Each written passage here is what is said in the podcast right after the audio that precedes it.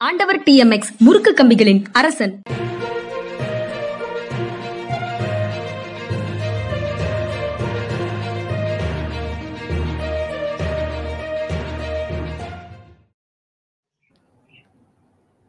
வணக்கம் இது மனிதா மனிதா. வணக்கம் இது யூட்டன் நான் ஐயன் கார்த்திகேயன் என்னோட ஜென்ராம் சார் ஜென்ரா மீடியாவுக்காக சார் ஆ, முதல்ல ஒரு மேற்கோள் போயிடலாம். I may be president of United States but my private life is nobody's damned business அப்படின்னு செஸ்டர் ஆர்த்தர் அப்படின்னு ஒருவர் சொல்லியிருக்கிறாரு. நான் அமெரிக்க அதிபராக இருந்தாலும் சரி என்னுடைய தனிப்பட்ட வாழ்க்கை என்னுடைய அந்தரங்கமான வாழ்க்கை யாருடைய கவலையும் இல்லை. அது என்னுடையதுதான் அப்படின்னு சொல்றாரு. இப்படியெல்லாம் பொது வாழ்க்கையில இருக்கக்கூடியவர்கள் சொல்ல முடியுமா?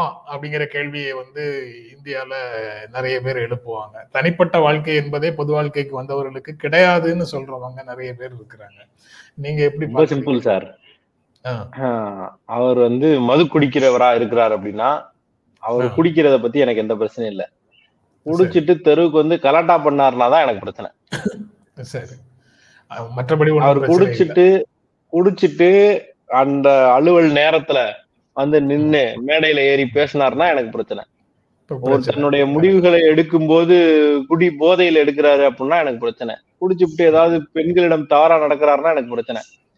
அவர் வந்து யாரை கல்யாணம் பண்ணிட்டாரு? எத்தனை பேர் கூட சுத்துறாரு? யார் லவ்வரு? இதுவெல்லாம் என்னுடைய கவலை இல்லை. அந்த லவ்வருக்கு என்ன வயசு? அவங்களுடைய மேரிட்டல் ஸ்டேட்டஸ் என்ன? அல்லது வந்து செப்பரேட்டடா அதை பத்திலாம் எனக்கு கவலை இல்லை.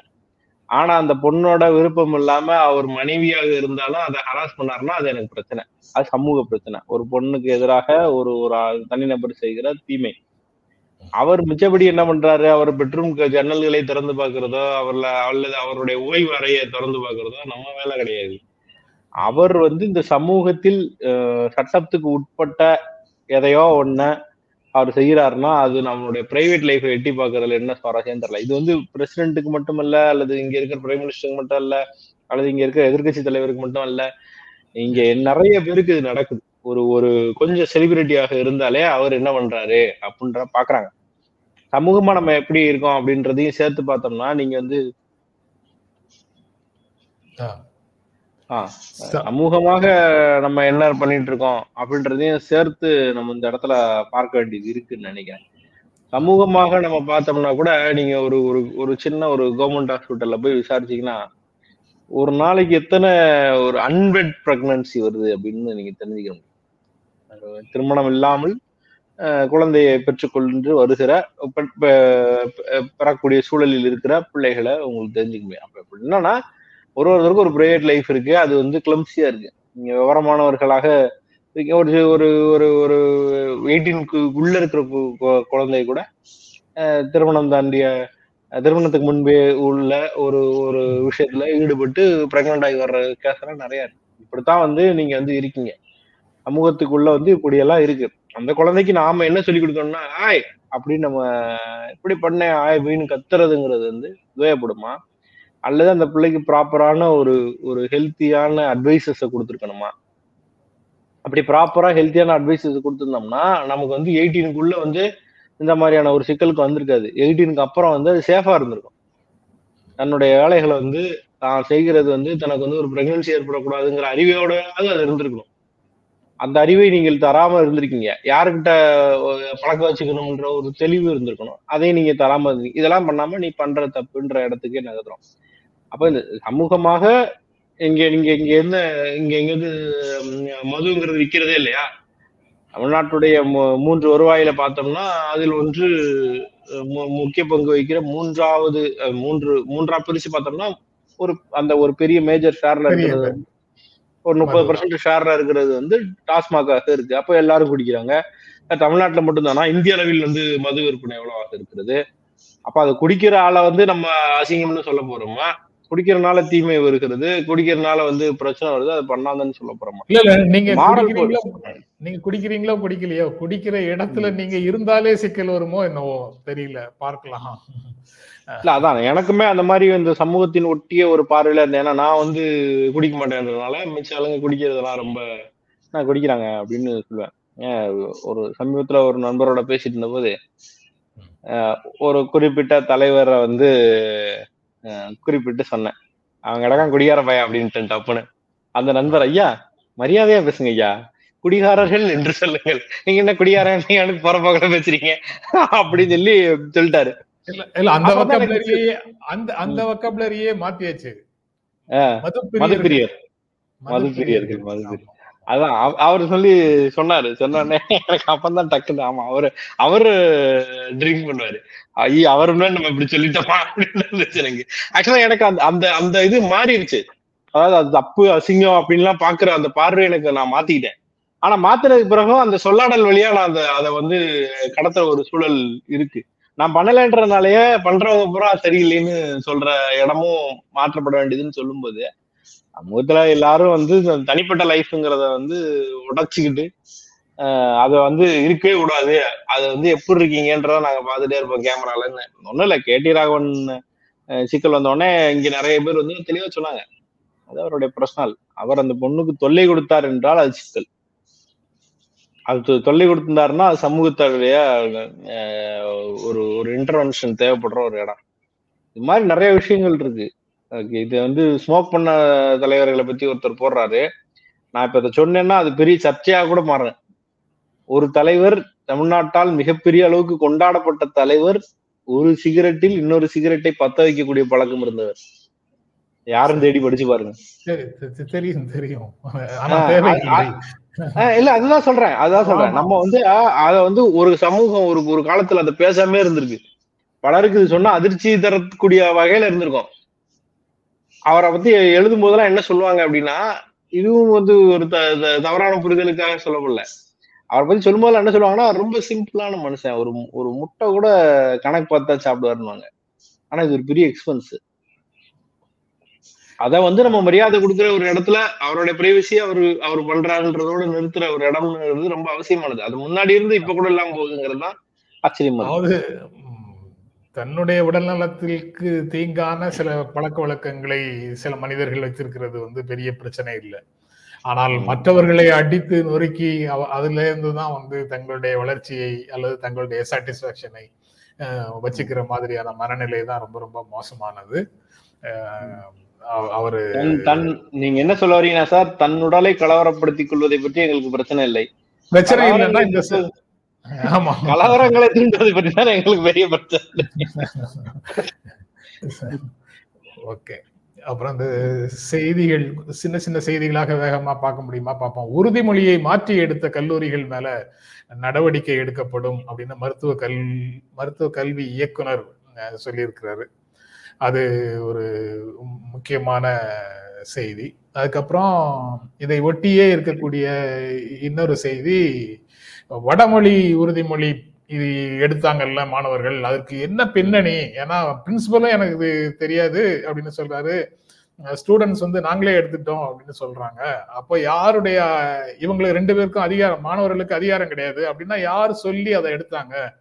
யாரெல்லாம் அங்கே ஊடுருவி இருக்கிறார்கள் அப்படிங்கிறத வந்து அரசு விசாரிக்கணும். இது மருத்துவ கல்வி கல்லூரிகள்ல மட்டும் இல்ல வேறு தமிழ்நாட்டுல எங்கெங்கெல்லாம் இந்த மாதிரி சக்திகள் ஊடுருவி இருக்கிறாங்க தமிழ் பண்பாட்டை மீறக்கூடியவர்கள் அப்படிங்கறத அரசு விசாரிக்க வேண்டும். அர- முதலமைச்சர் இதுல எச்சரிக்கையாக இருக்க வேண்டும்னு பழநெடுமாறன் சொல்லியிருக்கிறாரு. நீங்க எப்படி பார்க்கறீங்க அந்த ரெண்டு செய்திகளையும் சேர்த்து? ஆனா அதான் சொல்றேன். நான் நேத்து சொன்ன தான் எனக்கு இன்னமும் வருது. நீங்க வந்து மேல இருந்து ஒரு ரெக்கமெண்டேஷன் ஒன்ன கொடுத்துட்டு அது பிறகு வந்து இல்ல இல்ல நீ வந்து இதை செய்ய அதை செய்யன்னு சொல்ற வழியில ஒருத்தர் மேல நடவடிக்கை எடுக்கிறது இல்ல மேலேந்து வரக்கூடிய மேலேந்து வரக்கூடிய இன்ஸ்ட்ரக்ஷன் தொடர்பாகவும் தமிழ்நாடு அரசு மருத்துவ கல்வி அலுவலகங்கள்ல இருந்து அலுவலகத்துல இருந்து தனி அறிக்கை வந்திருக்குதான். அதனால அதை தான் வந்து வேலிடு தமிழ்நாடுல இருந்து வந்திருக்கிறது தான் நடைமுறைப்படுத்த வேண்டும் அப்படின்னு தெளிவாக இருக்கும்போது இவர்கள் எப்படி இதை செய்தார்கள் அப்படிங்கிறது ஒரு கேள்வி. அப்படி அப்ப அப்படி ஒரு அறிக்கையை முன்பே இந்த பிரச்சனைக்கு முன்பே கொடுத்திருந்தாங்க அப்படின்னா அது வந்து ரொம்ப முக்கியமாக நோட் பண்ண வேண்டியதுதான். இந்த நடவடிக்கை வந்து மிக தேவையான ஒரு நடவடிக்கை தான். அதுல வந்து டீன் சம்பந்தப்படலை அப்படின்னாலுமே அவருக்கு எடுக்கப்பட வேண்டியதுங்கிறது உண்மைதான். அது ஒரு பத்து ஒரு பேப்பர்ல நாங்க சொல்றத ஓவர் ரைட் பண்ணக்கூடாதுன்னு ஒண்ணு வந்ததுக்கு பிறகு அவர் அதைத்தான் கன்சிடர் பண்ணியிருக்கணும். ஏன்னா இது ஸ்டேட்டுடைய மெடிக்கல் ஹாஸ்பிட்டல் தான் அது. இது வந்து வெறும் இந்த டீனுடைய பிரச்சனை மட்டும் இல்ல இதுக்கு பிறகு வரப்போகிற வேறு வேறு இடங்கள்ல இருக்கிற டீன் உடைய நடத்தை அப்படின்றதும் சேர்த்து இதுல இருக்கு ஸ்டேட் அட்டானமிங்கிற ஒரு இடத்துல இருந்து பார்க்கும் போது இது ரொம்ப முக்கியமானது. பல நெடுமாறன் சொன்னதை போல இனிமே இல்ல. இதுக்கு முன்னாடியே இன்ஸ்டியூஷன் எல்லாம் கேப்சர் பண்ணிட்டாங்க. முன்னாடி உங்களுக்கு நினைவு இருக்கும் அருந்ததி ராயுடைய புத்தகத்தை வந்து ஒரு பல்கலைக்கழகத்திலிருந்து நீக்கிய ஒரு சூழல் இருந்தது. இந்த வாக்கிங் வித் காமரேட்ஸுங்கிற புத்தகம் சரியில்லை அதை வந்து நீக்கணும்னு சொல்லி. அந்த புத்தகத்தை படிச்சு பாத்தீங்க அப்படின்னா வாக்கிங் வித் காமரேட்ஸுங்கிறது வந்து ஏன் நக்சல்கள் உருவாகிறார்கள் அவர்களுடைய உண்மையான சூழல் என்னங்கிறத அவங்க நேர்ல போய் பார்த்து எழுதின புத்தகம். நக்சல்களுடைய சிக்கல் என்ன?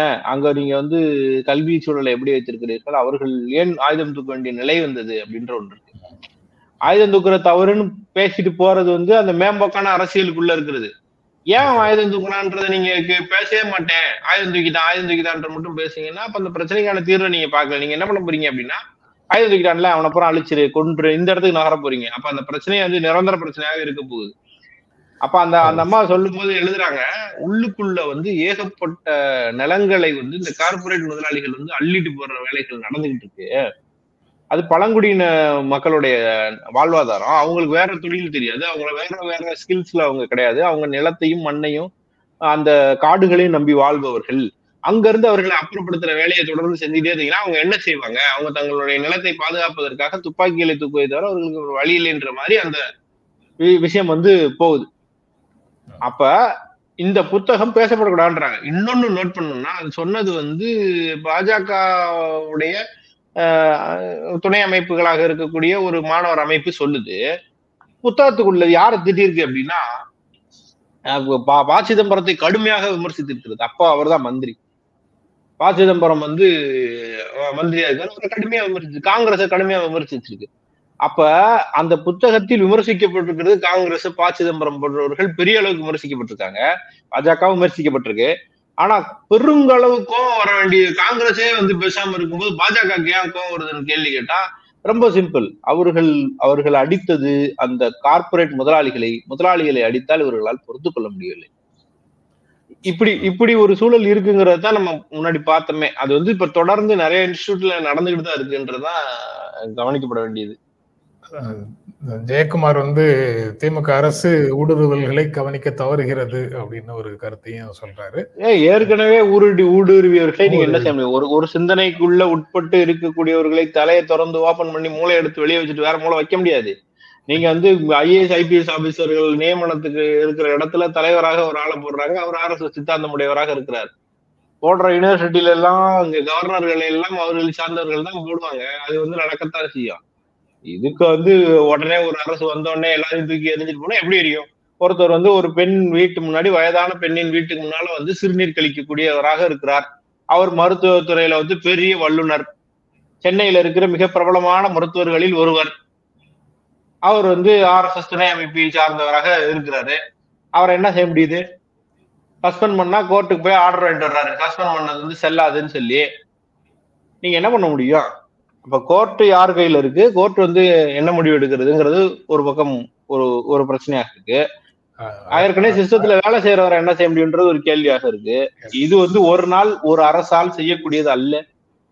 தப்பு செய்யறவங்கள வெளியில நகர்த்தி வைக்கிறதுக்கு மொத்த சமூகத்தின் ஒரு போராட்டம் தான் இது ஒரு அங்கம் தான் அடுத்த சூடாவே இருக்கணும் சார்.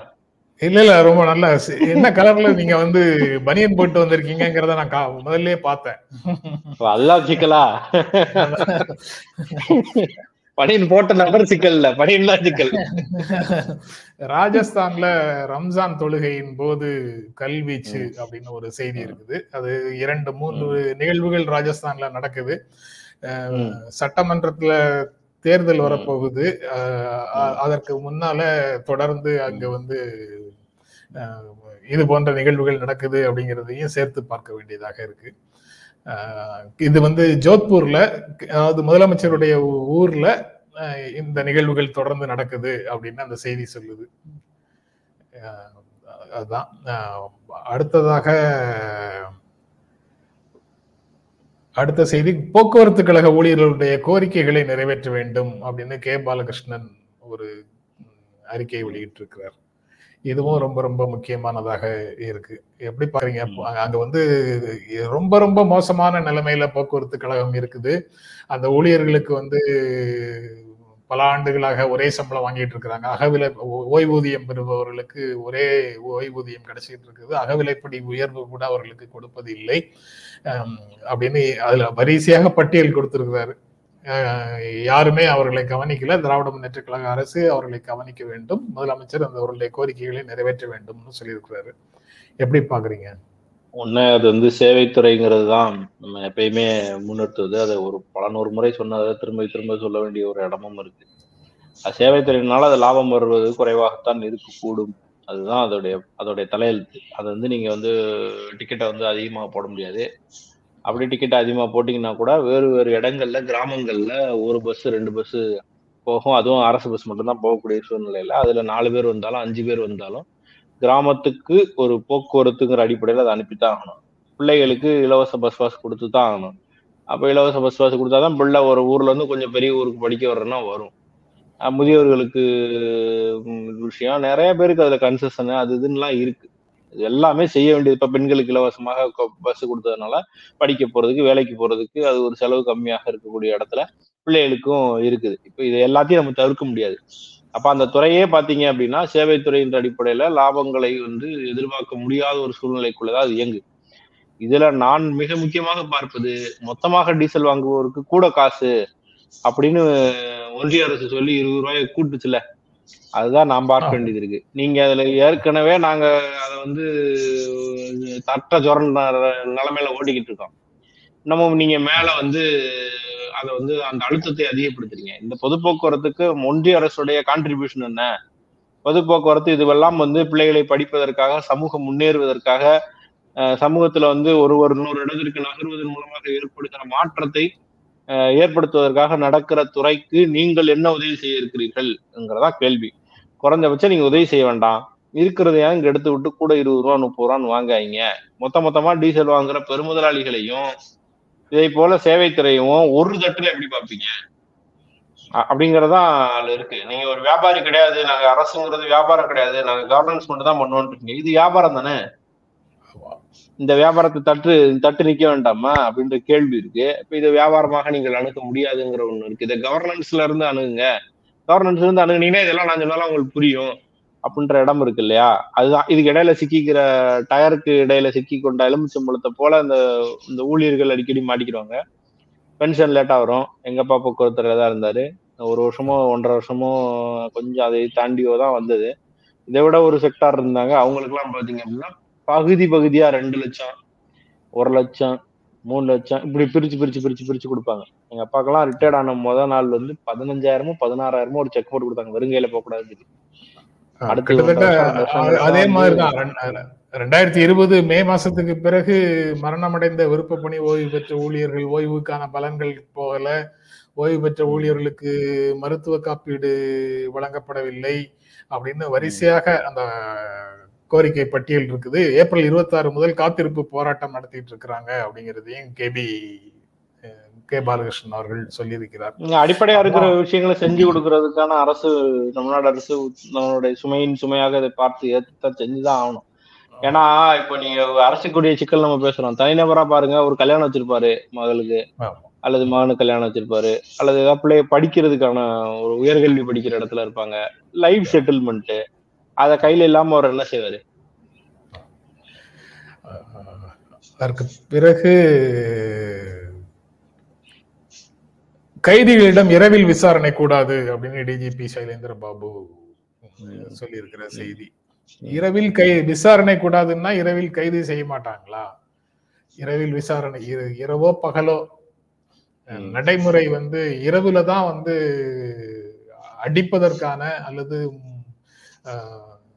வேறு விதமான விசாரணை நடத்துவதற்கான உணர்வு வந்து காவல்துறைக்கு இருக்குமா? இரவுல மட்டும்தான் இருக்குமா? எப்படி இரவில் விசாரணை கூடாது அப்படின்னு சொன்னா வாட் டஸ் இட் மீன் புரியல எனக்கு. அல்லது இரவுல வந்து பணியில் இருக்கக்கூடியவர்கள் வேறு மாதிரி இருக்கிறார்கள்னு பொருளா? நிதானமாக இருக்க மாட்டார்கள் அப்படின்னு ஒரு பொருளா? இரவில் விசாரணை கூடாதுன்னா ஆட்டிடியூட் மாறணும். இரவோ பகலோ கைதிகள் தொடர்பான அணுகுமுறை காவல்துறையிடம் மாற வேண்டும் அப்படின்னு அவர் சொல்லணுமா? இல்ல இப்படி சொல்லணுமா? அப்படிங்கிறது புரியல. நீங்க எப்படி பாக்குறீங்க? ஓவராலாவே நீங்களும் நானும் போனாவே நடத்தப்படுகிற விதத்தில் சிக்கல் இருக்கிறதுங்கிறத தான் முதல்ல அவர் அட்ரஸ் பண்ண வேண்டியது இருக்கு. நைட்டு இது பண்ணக்கூடாதுன்னா நைட்டு ஒரு பெரிய ஒருத்தன் வர்றான் பெரிய பஞ்சாயத்து பிடிச்ச ஒரு ஒரு சூழலாபம் உருவாகுது. நைட்ல ஏதோ ஒன்று நடக்குதுன்னா அதை நீங்க வந்து விசாரிக்கிறதுக்காக அழைச்சிட்டு போக முடியாதா? விசாரிக்க அழைச்சிட்டு போங்க கூட்டிட்டு போங்க உட்கார வைங்க சரியா நடத்துங்க. சிசிடிவி கேமரான்னு சொல்றீங்க. அந்த சிசிடிவி கேமரா வந்து எந்த போலீஸ் ஸ்டேஷன்லயும் வேலை செய்ய மாட்டேங்குது. கரெக்டா அந்த மாதிரி பிரச்சனை அந்த ஸ்டேஷன்ல பூரா சிசிடிவில இருக்கிற ஃபுட்டேஜ் வந்து அழிச்சிடுறாங்க. இதெல்லாம் நீங்க ஒரு சர்வர் போட்டு மெயின்டைன் பண்ண முடியாதா? சர்வர் போட்டு ஒரே இடத்துல வந்து கிளவுட்ல ஸ்டோரேஜ் பண்ற மாதிரியான ஒரு செலவுகளை எடுத்துக்கொள்ள கூடாதா அடுத்த கட்டத்துக்கு நகர்ந்து போலீஸ்காரர்களுக்கு உடம்புலயே கேமரா வைக்கிற ஒரு வெளிநாட்டு இதை போல நீங்க பண்ணிட வேண்டியதானே அதெல்லாம் செஞ்சிட வேண்டியதானே கண்காணிக்க முடியல சொன்னா கேட்க மாட்டேங்கிறாங்க அப்படின்றது உங்களுக்கு தெரிஞ்சிருச்சு அப்படின்னா. அந்த இடத்தை நோக்கி அரசு நகர வேண்டியது இருக்கு. நீங்க வந்து இது இன்னையோட முடியறது கிடையாது. இப்படியே தான் போயிட்டு இருக்கும் சரியாக நடத்தப்படாது. நீங்க அப்பாவிகள் வந்து வேட்டையாடப்படுறதா வந்து தொடர்ந்து நடந்துட்டே இருக்கு. அது ஒரு ஒரு பெரும் பணக்காரரை கொண்டு போய் அடிச்சு கொள்றாங்களா கொல்ல சொல்லல. அங்கே யாருக்கு அடிச்சா பிரச்சனை வராதா? இந்த ஒரு படத்துல எல்லாம் சொல்லுவாங்கல்ல இந்த இது பள்ளிக்கூட வாத்தியாரு இப்படி சின்ன சின்ன ஆளா போட்டு அடிக்கணும்னா நீ வாட்டி பெரிய ஆளை போய் அடிக்கக்கூடாது அப்படின்னு சொல்லுவாங்கல்ல கேட்க யாரும் வரமாட்டாங்கன்ற ஆளா பார்த்து அடிக்கணும்னு. அந்த டைப்லயே போய் கை வைக்கிற வேலைகளை வச்சுக்கிட்டே இருக்கிறதுங்கிறது ஒரு மோசமா இருக்கு. அது அதான் இன்னொன்னு வந்து நீங்க ஒரு சாதாரண கம்ப்ளைண்ட் கொடுத்தா கூட ஒரு அணுகுமுறையில பயங்கர சிக்கல் இருக்கு. நீங்க ஆன்லைன் கம்ப்ளைண்ட்னு கொண்டு வந்தாச்சு. ஆன்லைன் கம்ப்ளைண்ட்டுகள் பெரிய அளவுக்கு விசாரிக்கப்படுவதே கிடையாது.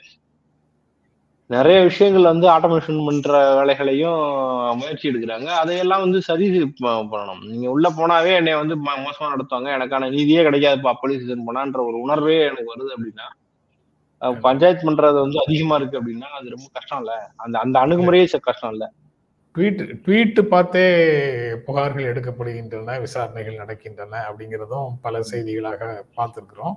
ஆன்லைன் ஆன்லைன் என்பது ஆன்லைன் என்பது நான் நேரடியாக உலகத்துக்கு சொல்லாமல் ஒரு போலீஸ்காரருக்கு சொல்றது.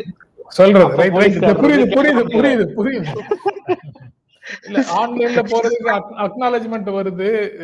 கொஞ்சம் காலதாமதமாக அது தொடர்பான விசாரணைக்கான இனிஷியேட் ஆகுதுங்கிறத எனக்கு தெரிந்தவர்கள் சிலர் கொடுத்த புகார்கள்ல இருந்து நான் அறிந்திருக்கிறேன். அஹ் உடனடியாக அந்த ட்வீட்டுக்கு சார். ட்வீட்ல ட்வீட்ல ரொம்ப ஆக்டிவா இருக்காங்க. சென்னை போலீஸ் வந்து என்ன வந்து ட்வீட்ல ஃபாலோ பண்றாங்க. இன்னும் ரெண்டு மூணு போலீஸ் வந்து போலீஸ் டிஸ்ட்ரிக்ட் போலீஸோ அல்லது ஸ்டேட் போலீஸோ ஃபாலோ பண்றாங்க. அப்ப வந்து அது அந்த மாதிரி இன்ஃபுளுசர்ஸ் வரைக்கும் பார்த்து ஏதாவது சொன்னா உடனே நம்ம பண்ணணுன்ற அளவுக்கு உஷாரா இருக்காங்க. எல்லாமே நான் எங்கள் மூலமா போகாது. இயல்பாக சாதாரணமா போனோம்ல இப்ப என் வீட்டு ரோட்டுக்கு பிரச்சனை நான் கத்துறேன். பக்கத்து வீட்டு ரோட்டுக்கும் நான் போய் கத்துனேன்னா நான் ஆக்டிவிஸ்ட் ஆயிருவேன். நான் பத்திரிகையாளராகவே இருக்க முடியாது. நான் இங்க இருக்க ஒவ்வொரு தெருவிலையா போய் உட்காந்து இங்க இருக்கிற லோக்கல் ஆட்களோட சண்டை போட்டுட்டு இதுதான் என்னுடைய முழு நேர பணியாக மாற வேண்டியது இருக்கும். அப்ப எனக்கு கிடைக்கிறது இன்னொருத்தர் கிடைக்கணும்ன்ற இடத்துக்கு என்ன செய்ய போறோன்றதானே கேள்வி. ஆமா. அதாவது ஸ்பெசிபிக்கான விஷயங்கள்ல இருந்து நம்ம பொதுவாக எப்படி நடந்து கொள்ள வேண்டும்ங்கிற பாடத்தை கற்பது தான் அடிப்படையான விஷயம். நீங்க சொல்றது ரைட்டு அடுத்த செய்தி உயிரே போனாலும் அந்த பட்ன பிரவேசம்ங்கிற சடங்கை சம்பிரதாயத்தை நடத்தியே தீருவோம். தர்மபுரம் ஆதீனத்துல பல்லக்குல தூக்குறது வந்து மனிதர்களை மனிதர்கள் தூக்குவது போல அல்ல குருவை சீடர்கள் தூக்குவது போல அப்படின்னு. மதுரை ஆதீனம் சொல்றாரு. இத வந்து வேற ஒரு ட்விஸ்ட் கொடுக்கிறாரு. அந்த பொலிட்டிக்கல் ட்விஸ்ட் கொடுக்கிறாரு. தர்மபுரம் ஆதீனத்துக்கு ஆளுநர் வந்துட்டு போனதுனாலதான் இப்ப இந்த பிரச்சனையே. அப்படின்னு சொல்றாரு. இந்த இந்த சைவ ஆதீனங்கள் எல்லாமே வந்து திராவிட இயக்கங்களோட ரொம்ப நெருங்கிய தொடர்பில் இருக்கக்கூடியவர்கள். தர்மபுரம் ஆதீனம் உட்பட. அவரே அங்க என்ன பேசினாரு அப்படின்னா தமிழ்நாட்டுக்கு ரெண்டு சூரியன் ஒன்னு திமுக இன்னொன்னு வந்து கவர்னர் ரவி. ரவிங்கிறது சூரியனை குறிக்கும். அப்படித்தான் பேசினாரு. அது அது ஒண்ணு. பொலிட்டிக்கல் டிப்ஸ் கொடுக்கறதுக்கு ஒண்ணுமே இல்லை. இங்க வந்து சங்கராச்சாரியர்களை இறக்கிட்டோம். சங்கராச்சாரியார வந்து மேல போயிட்டு இருக்கும்போது நீங்க ஆரிய மரபை பின்பற்றி நீங்க இதெல்லாம் செஞ்சுட்டு இருக்கீங்க. அதெல்லாம் பண்ணக்கூடாதுன்ற எதிர்ப்புகளை தெரிவிச்சாங்க. அதுக்கப்புறம் சங்கராச்சாரியார் இறங்கி வந்துட்டாரு. ஆரியர்கள் இறங்கி விட்டார்கள் நம்ம அப்ப தமிழர்களாக இருக்கக்கூடியவர்கள் செஞ்சா சூப்பர் அப்படின்னு நம்மளால இருக்க முடியாது. முதல்ல வெளில வெளில இருந்து வந்தவரை இறக்கியாச்சு. அடுத்து நம்மளும் கொஞ்சம் இறங்கிக்கப்பா அப்படின்னு சொல்றதுங்கிறது ஒரு இயல்பானதுதான் அது தூக்கிட்டு போகணும்னு அவசியம் இல்லை. எனக்கு என்ன சொல்றேன்னா இப்ப எல்லா ஆரிய மரபில் இருக்கக்கூடிய சாமியார்கள் எல்லாருமே ஃப்ளைட்ல போறாங்க ஹெலிகாப்டர்ல போறாங்க. நான் என்ன சொல்றேன் தர்மபுர ஆதீனத்தை ஒரு ஹெலிகாப்டர் வச்சு எப்படி ஒரு ரெண்டு லட்ச ரூபா மூணு லட்ச ரூபா தான் வாடகை வரும். அவரை அழகா கூட்டிட்டு போய் ஒரு இடத்துல இன்னொரு இடத்துல விட வேண்டியதானே ஒன்றும் பெரிய பிரச்சனை கிடையாதுல நம்மளும் மேல பறக்கட்டும் ஹெலிகாப்டர்ல போகட்டும் பாக்குறதுக்கு நாங்களும் சந்தோஷப்படுவோம்ல. அது ஒரு மனுஷனுடைய தொழில் தான் ஏற வேண்டும்ங்கிறது வந்து மாறுற ஒரு சட்டம் வந்தது. பிறகு அது எல்லாருக்குமானது தானே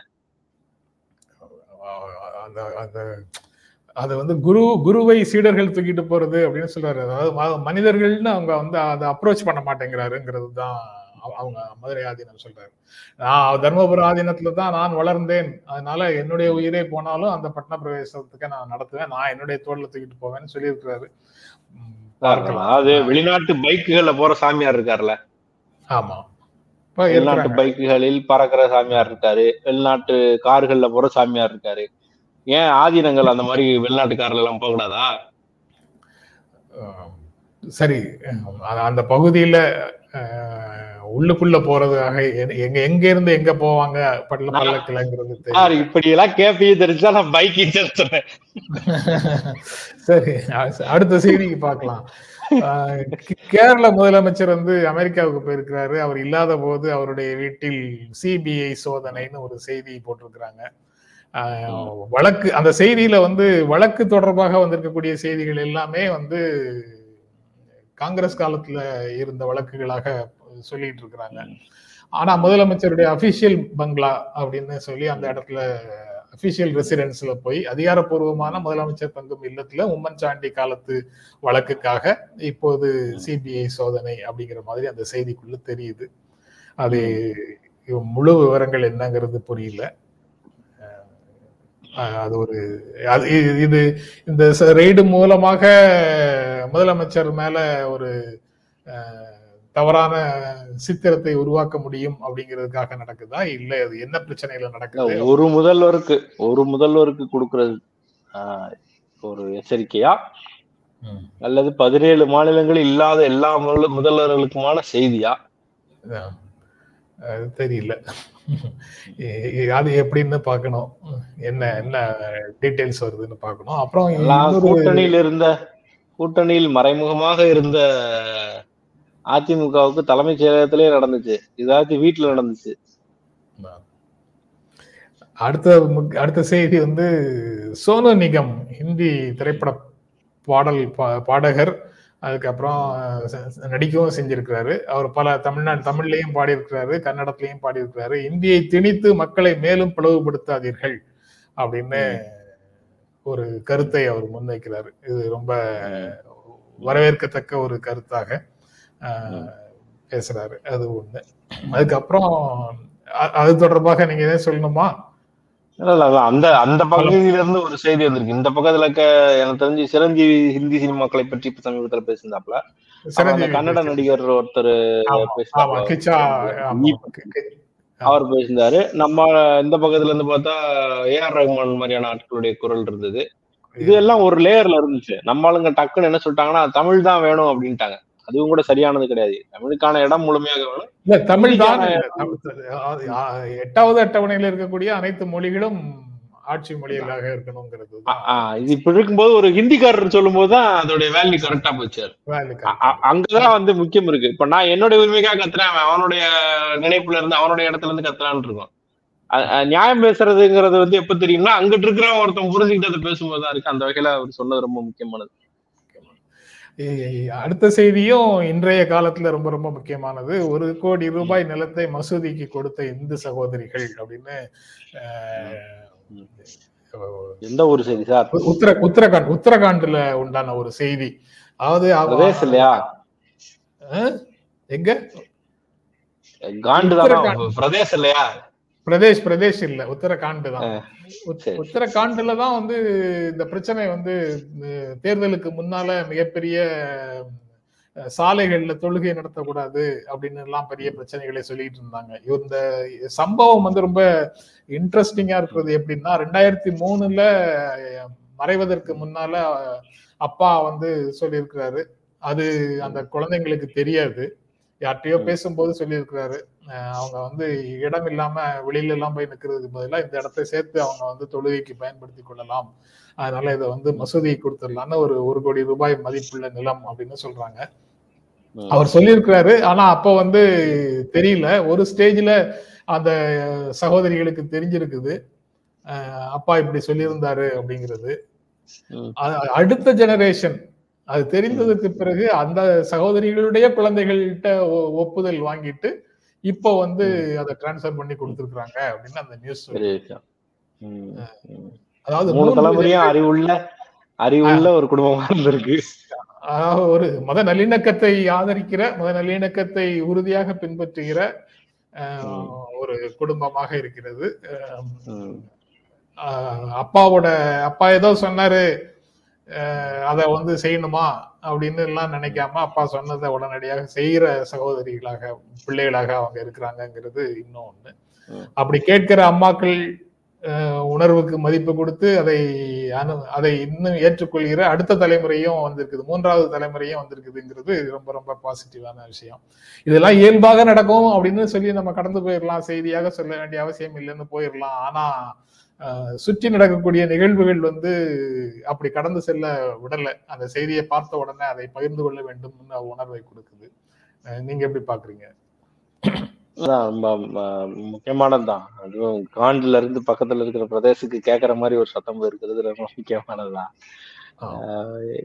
இல்ல எங்க வந்து இன அழிப்புக்கான அறைகூவல் எந்த மாநிலத்தில இருந்து ஒலிச்சுதோ அங்கே அங்கேயே இது போன்ற நிகழ்வுகளும் நடக்குது அப்படிங்கிறது ஒரு அவசியம் பகிர்ந்து கொள்ளக்கூடியதாக அதான் பொதுவா யாருக்கும் சண்டை ஆசை இல்ல. இங்க. நீங்க முதல்ல சொன்னதுதான் சண்டைக்கு ஆசைப்படுபவர்களுக்கு பக்கத்தில் தேர்தல் நிக்கிறது. அதுதான் பிரச்சனை. நீங்க வந்து இப்ப கர்நாடகாலேயே சில பாஜகவில் இருக்கக்கூடிய ஆட்களே முரண்படுறாங்க. இப்படி போறது நல்ல டைரக்ஷன் இல்லைன்னு பேசக்கூடியதெல்லாம் நம்ம பாக்குறோம். அது வந்து இங்க யாரு யாருக்கு சட்டையை கழிச்சு பிடிக்கும்? யாருக்கும் பிடிக்காது. இங்க வந்து இப்படித்தான் இருந்திருக்கு. இங்க நம்ம ராமநாதபுரம் ராமேஸ்வரம் கோவில் கட்டுற பொறுப்பு வந்து நான் ஒருடைய அவரை சொல்லுவேன் ஆனா பேர் எனக்கு மறந்து போயிடும். அவர் ஒரு ஒரு ஒரு முஸ்லீம் ஒருத்தருக்கு தான் வந்து அதை கொடுக்குறாங்க. அவர் தான் வந்து அந்த அரசவையில் இருக்கக்கூடிய முக்கியமானவர். அவரும் ஒரு வள்ளல் தான்.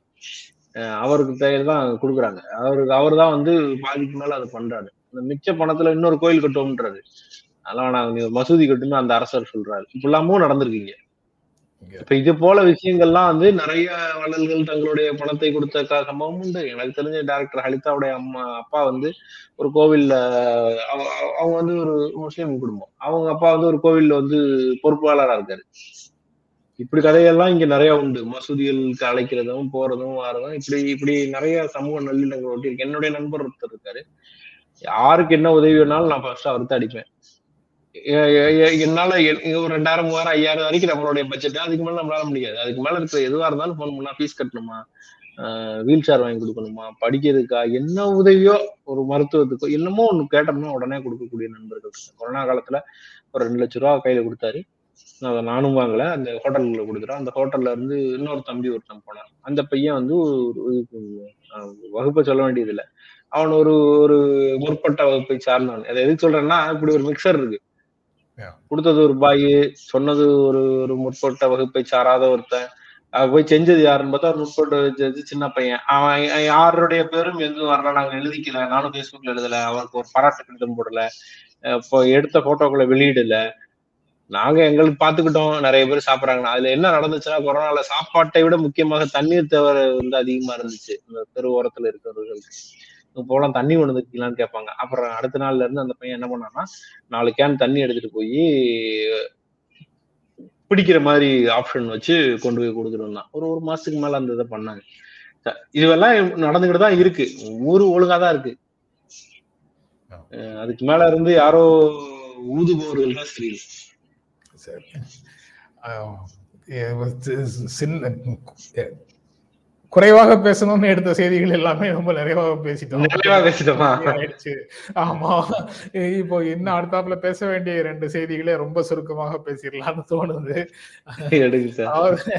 கேளிக்கை இதுக்கு இதுக்கு ரொம்ப சுருக்கமா பேசலாம் சார். நேரம் முதல் முதல் நிமிடத்திற்கு செல்லுங்கள். முதல்ல ஒரு கொட்டேஷன் போட்டிருக்கோம். அடுத்து கொஞ்ச நேரம் பேசியிருக்கோம். அதை பார்த்து கொள்ளுங்கள். அவர் காங்கிரஸ் கட்சியில இருந்து அதுக்கு பதில் சொல்லியிருக்கிறாங்க. இந்த இந்த படங்களை வெளி வெளியிட்டு பாரதிய ஜனதா கட்சி அவர் வந்து ஒரு முழு நேர சுற்றுலா பயணி. கேளிக்கைகளில் ஈடுபட படுற நபர் பகுதி நேர அரசியல்வாதி அப்படின்னு இதை சொல்லி அவரை அவ- அவர் மீது ஒரு குற்றச்சாட்டை வைக்கிறாங்க புகாரை சொல்றாங்க. காங்கிரஸ் கட்சி அது சிஎன்என்ல வேலை பார்க்குற ஒரு ஜேர்னலிஸ்டோட திருமணத்திற்கு அவர் போயிருக்கிறாரு நேபாளில் நட காத்மாண்டுல நடக்கிறதுக்கு. அது அவர்களுடைய அழைப்பின் பேர்ல அந்த திருமணத்துக்கு போயிருக்காரு. அந்த திருமணத்தின் போது நடந்த விருந்துல அவர் உள்ள உட்கார்ந்து இருக்கிறாரு அவ்வளவுதான் அப்படின்னு காங்கிரஸ் கட்சி. சொல்லியிருக்குது. அதுதான் அந்த செய்தி. ஆனா அதுக்குள்ள மிகுந்த பரபரப்பை ராகுல் காந்தி வந்து இங்க இந்தியாவில் ஆயிரம் பிரச்சனைகள் ஓடிட்டு இருக்கும்போது அவர் வந்து எங்கேயோ வெளிநாட்டுக்கு சுற்றுப்பயணம் போய் கேளிக்கை விடுதியில கொண்டாடி கொண்டிருக்கிறார் கூத்தாடி கொண்டிருக்கிறார் கும்மாளமிட்டு கொண்டிருக்கிறார்னு இங்க ஒரே பரபரப்பை உருவாக்கிட்டு இருக்கிறாங்க. ஒரு ஒரு முறை ஏதோ ஒரு ஃபங்க்ஷனுக்கு வரும்போது ஒரு ஸ்டார் ஹோட்டல் தங்கியிருக்கேன். ஒரு பிரபலம் வந்திருக்கிறாரு. நான் வந்து அந்த டீ கிளாஸ் டீ கப் ரெண்டுலயுமே டீ குடிச்சு அப்படியே வச்சிருந்தேன். அதனால அவர் டீ கேட்டவும் அந்த கிளாஸ் இருக்கும்ல கிளாஸ்ல டீயை போட்டு கொடுக்க முடிஞ்சு அப்படிதான் கொடுக்க முடிஞ்சு கொடுத்தேன். அப்ப இன்னொருத்தன் பார்க்க வந்த ஒருத்தர் போட்டோ எடுக்க போனாரு. சாமி போட்டோ எடுக்காத. இது டீ இது வர டீன்னு உனக்கு எனக்கு தான் தெரியும். பாக்குறமே அதை வேற மாதிரி எழுதி சொல்லப்பா அப்படின்ட்டு வச்சுட்டு ஓரமா அப்படி வந்து போட்டோ எடுத்தேன். எனக்கு அதுதான் நல்லது தெரிஞ்சு பாரு டீ குடிக்க கூட நிம்மதியா குடிக்க விட மாட்டீங்களா அப்படின்னு. அவர் பக்கத்துல இருந்து போன் தான் நோண்டிட்டு இருக்காரு. அது அதுக்கு மேல வந்து அவரு விக்கிறாருன்னா கூட அது அவருடைய பிரைவேட் விஷயம். அதுல நாட்டுக்கு ஒரு பெரிய பிரச்சனை இல்ல. அவர் ஒரு பெண்களோட சேர்ந்து குடிக்கிறாருன்ற மாதிரி சித்தரிக்க ட்ரை பண்றாங்க. அது ஒரு கல்யாண விருந்துன்றது கூட போய் சேராது. ஆ ராகுல் குடித்தார் ராகுல் அது போக இந்த இந்த போட்டோக்கள் வீடியோக்கள்லாம் அனுப்புறவங்க இருக்காங்கல்ல. அவங்களுக்கு ஒரு வரலாறு இருக்கு. அந்த வரலாறு வந்து பெரும்பாலும் டேம்பர்டு வீடியோக்கள் அனுப்புறவங்க தான் இதெல்லாம் அனுப்புறாங்க. அதனால இது உண்மையா பொய்யான்னு தெரியாம நம்ம அதுவும் அதுவும் ஒரு சிக்கல். ஒரு பிரச்சனை. அது ஒரு சிக்கல் எனக்கும் அந்த போட்டோ பார்க்கும்போது ஒருவேளை ராகுல் இல்லையான்ற டவுட் வந்துச்சு. ஆனா காங்கிரஸ் தரப்புல இருந்து அந்த விளக்கம் இல்லையா? விளக்கம் வந்திருக்குது. ஆமா. அது- அது திருமணத்துக்கு தான் போனாங்கன்னு விளக்கம் வந்திருக்குது. காத்மாண்ட் போஸ்ட் இதழ்லையும் அவங்க தரப்புல அந்த திருமணம் நடத்தின அந்த ரிப்போர்ட்டர் தரப்பு தரப்புல அவங்க ஃபேமிலில இருந்து நாங்க எங்களுடைய அழைப்பை ஏற்று வந்திருந்தார் அப்படின்னு சொல்லி அவங்களும் சொல்றாங்க. அவங்க ஊர்ல எல்லாம் அப்படி பார்ட்டி மாதிரி டைப்ல தான் சாப்பாடு போடுவாங்களா என்னமோ? இங்கேயே கிட்டத்தட்ட இங்கேயே கிட்டத்தட்ட அப்படித்தானே நடக்குது. முந்தைய நாள் முந்தைய நாள் வந்து அதாவது இந்த ரிசப்ஷன் மேரேஜ் இதெல்லாம் முன்னாடியே வந்து டான்ஸோட நடக்குது இல்ல? பல வீடுகள்ல இப்போ வந்து. வட இந்தியால இருந்து ஒரு புதிய பழக்கம் வந்து இங்க தமிழ்நாட்டுக்குள்ள வந்திருக்குது. அந்த டான்ஸோட நடக்கிற விஷயங்கள்ல இது சாத்தியம் நினைக்கிறேன். அடுத்தது பத்திரிகை சுதந்திரம் அந்த இண்டெக்ஸ் ஃப்ரீடம் பிரஸ் ஃப்ரீடம் இண்டெக்ஸ்ல வந்து நூத்தி நாற்பத்தி ரெண்டுல இருந்து நூத்தி ஐம்பதாவது இடத்திற்கு இந்தியா சரிந்து விட்டது. எப்படி எப்படி எப்படி? எனக்கு புரியவே இல்லையே. ஒருத்தர் தனியா உட்காந்து பார்ட்டில இருந்தா கூட அந்த வீடியோ எடுத்து உலகம் முழுக்க பரப்பக்கூடிய அளவுக்கு சுதந்திரமா தானே இருக்கு. அதை பற்றி பேசலாங்கிற அளவுல தானே இருக்கு. நீங்க எப்படி சுதந்திரம் படுத்துறீங்க எனக்கு புரியலையே. அதனால இந்த இண்டெக்ஸ் போடுறவங்க எல்லாருடைய அளவுகோல்களும் அவங்களுடைய அணுகுமுறைகளையும் நாங்கள் ஏற்பது இல்லை அப்படின்னு சொல்லிடலாம் அதுதான வழக்கமான பதில். ஸ்டாண்டர்ட் ரிப்ளை அதுதான். இங்க வந்து ஊடகர்கள் புல்டோசர் இந்தியா வித் புல்டோசர் போடுற சுதந்திரம் இந்தியாவில் இருக்கிறது. இருக்கிறது. யாராவது மக்களுக்கு எதிராக ஏதாவது நடந்தா அது வந்து தேச விரோதம்னு சொல்ல மாட்டோம் நாங்க வந்து தேச பக்தியின் வழியா நடந்துச்சுன்னு சொல்றதுக்கும் இங்க ஆள் இருக்கு. அதுக்கும் சுதந்திரம் இருக்கு. ஒரு மேடையில் ஏறி கால் ஃபார் டு ஜினோசைடு அப்படின்னு ஒருத்தர் பேசுறாரு. அந்த அளவுக்கு பேச்சு சுதந்திரம் இருக்கு. நீங்க என்னடா இல்லை இல்லைன்றீங்க. ஜினோசைடு அழைச்சா கூட நாங்க வந்து அது சுதந்திரமா விட்டுறோம் அவர் மேல எஃப்ஐஆர் போடுறதுக்குள்ள கோர்ட்ல போய் மோதி மண்டை உடைக்க வேண்டியது இருக்கு. இவ்வளவு சுதந்திரமான நாட்டை நீங்க சுதந்திரம் இல்லைன்றீங்களே சார்? அதான் அவங்க என்ன சொல்றாங்க? பத்திரிகையாளர்கள் தாக்கப்பட்டதை சொல்றாங்க. பத்திரிகையாளர்கள் பத- பணி நீக்கம் செய்யப்பட்டதை படுகிறதை சொல்றாங்க. அதுக்கப்புறம் மௌனமாக கடந்து போகின்ற பத்திரிகைகள் அச்சுறுத்தப்படுகின்ற பத்திரிகைகள் அப்படின்னு அவங்க வந்து நடத்தின சர்வேல அவங்களுக்கு கிடைத்த தகவல்களை வச்சு அவர்கள் வெளியிட்டதாக சொல்கிறார்கள் நூத்தி நாற்பத்தி ரெண்டுல இருந்து நூத்தி ஐம்பதுக்கு குறைந்திருக்கிறது. எட்டு புள்ளிகள் குறைந்திருக்கிறது. அதுதான் நீங்க இங்க இன்னொரு கலாச்சாரம் வந்து தமிழ்நாட்டுல இருந்து பார்த்தவங்களுக்கு நல்லா தெரியும். பத்திரிகையாளர்களே வேறு சிந்தனையாளர்கள். நீங்க பத்திரிகைங்கிறதே சரியில்லை அப்படின்ற திரும்ப திரும்ப பேசுவதற்கு முயற்சி பண்றாங்க. அது எந்த கிரெடிபிலிட்டியை தாக்குவதற்கான ஏற்படுத்துற முயற்சி என்றால் இவர்கள் பேசுகிற உண்மை எதையும் நீ நம்பிடாத. இவங்க பூரா கேள்வி கேட்கறாங்க பெட்ரோல் கூட்டினா திட்டுறான். டீசல் கூட்டினா திட்டுறான். சாத்தாங்குளத்துல இது நடந்தா கேள்வி கேட்டு நம்மளை போட்டு டார்ச்சர் பண்ணிட்டாங்க. ஸ்டெர்லைட்ல நடந்தா டார்ச்சர் பண்ணிட்டாங்க. நீங்க கேள்வி பூரா உனக்கு போயே சேரக்கூடாது. அதுக்கு என்ன வழி? இவங்க சொல்ற விஷயம் பொய்ன்னு என்னால ஒரு நாளும் ப்ரூவ் பண்ண முடியாது. ஆனா ரொம்ப சிம்பிள் இவன் பூரா ஒரு ஒரு குறிப்பிட்ட ஆளை சேர்ந்தவன். அங்க இருந்து காசு வாங்குறான். இவங்கள பூரா கிட்டக்கே சேர்த்துக்காதுன்னு சொல்ற இடத்துக்கு நகர்றதுதான் அவ்வளவுதான். எடுத்த செய்திகள் முடிஞ்சது. நாற்பது நிமிடங்களும் ஆயிடுச்சு. அதனால நிறைவு செய்யலாம். தொடர்ந்து ஏதாவது சொல்லணுமா நீங்க? ஆஹ் இல்ல சார். அவ்வளவு சார். நீங்க முதல்ல எச்சரிச்சிட்டீங்க. நான் நிறைய நேரம் கொடுத்துட்டேன். அஞ்சு நிமிஷத்துல முடிக்கிறேன் அப்படின்னு. தொடர்ந்து நிகழ்ச்சியை பார்த்துட்டு ஆதரவு கொடுக்கிறவங்க எல்லோருக்கும் எங்களுடைய அன்பும் நன்றியும். மீண்டும் சந்திப்போம். நன்றி. வணக்கம்.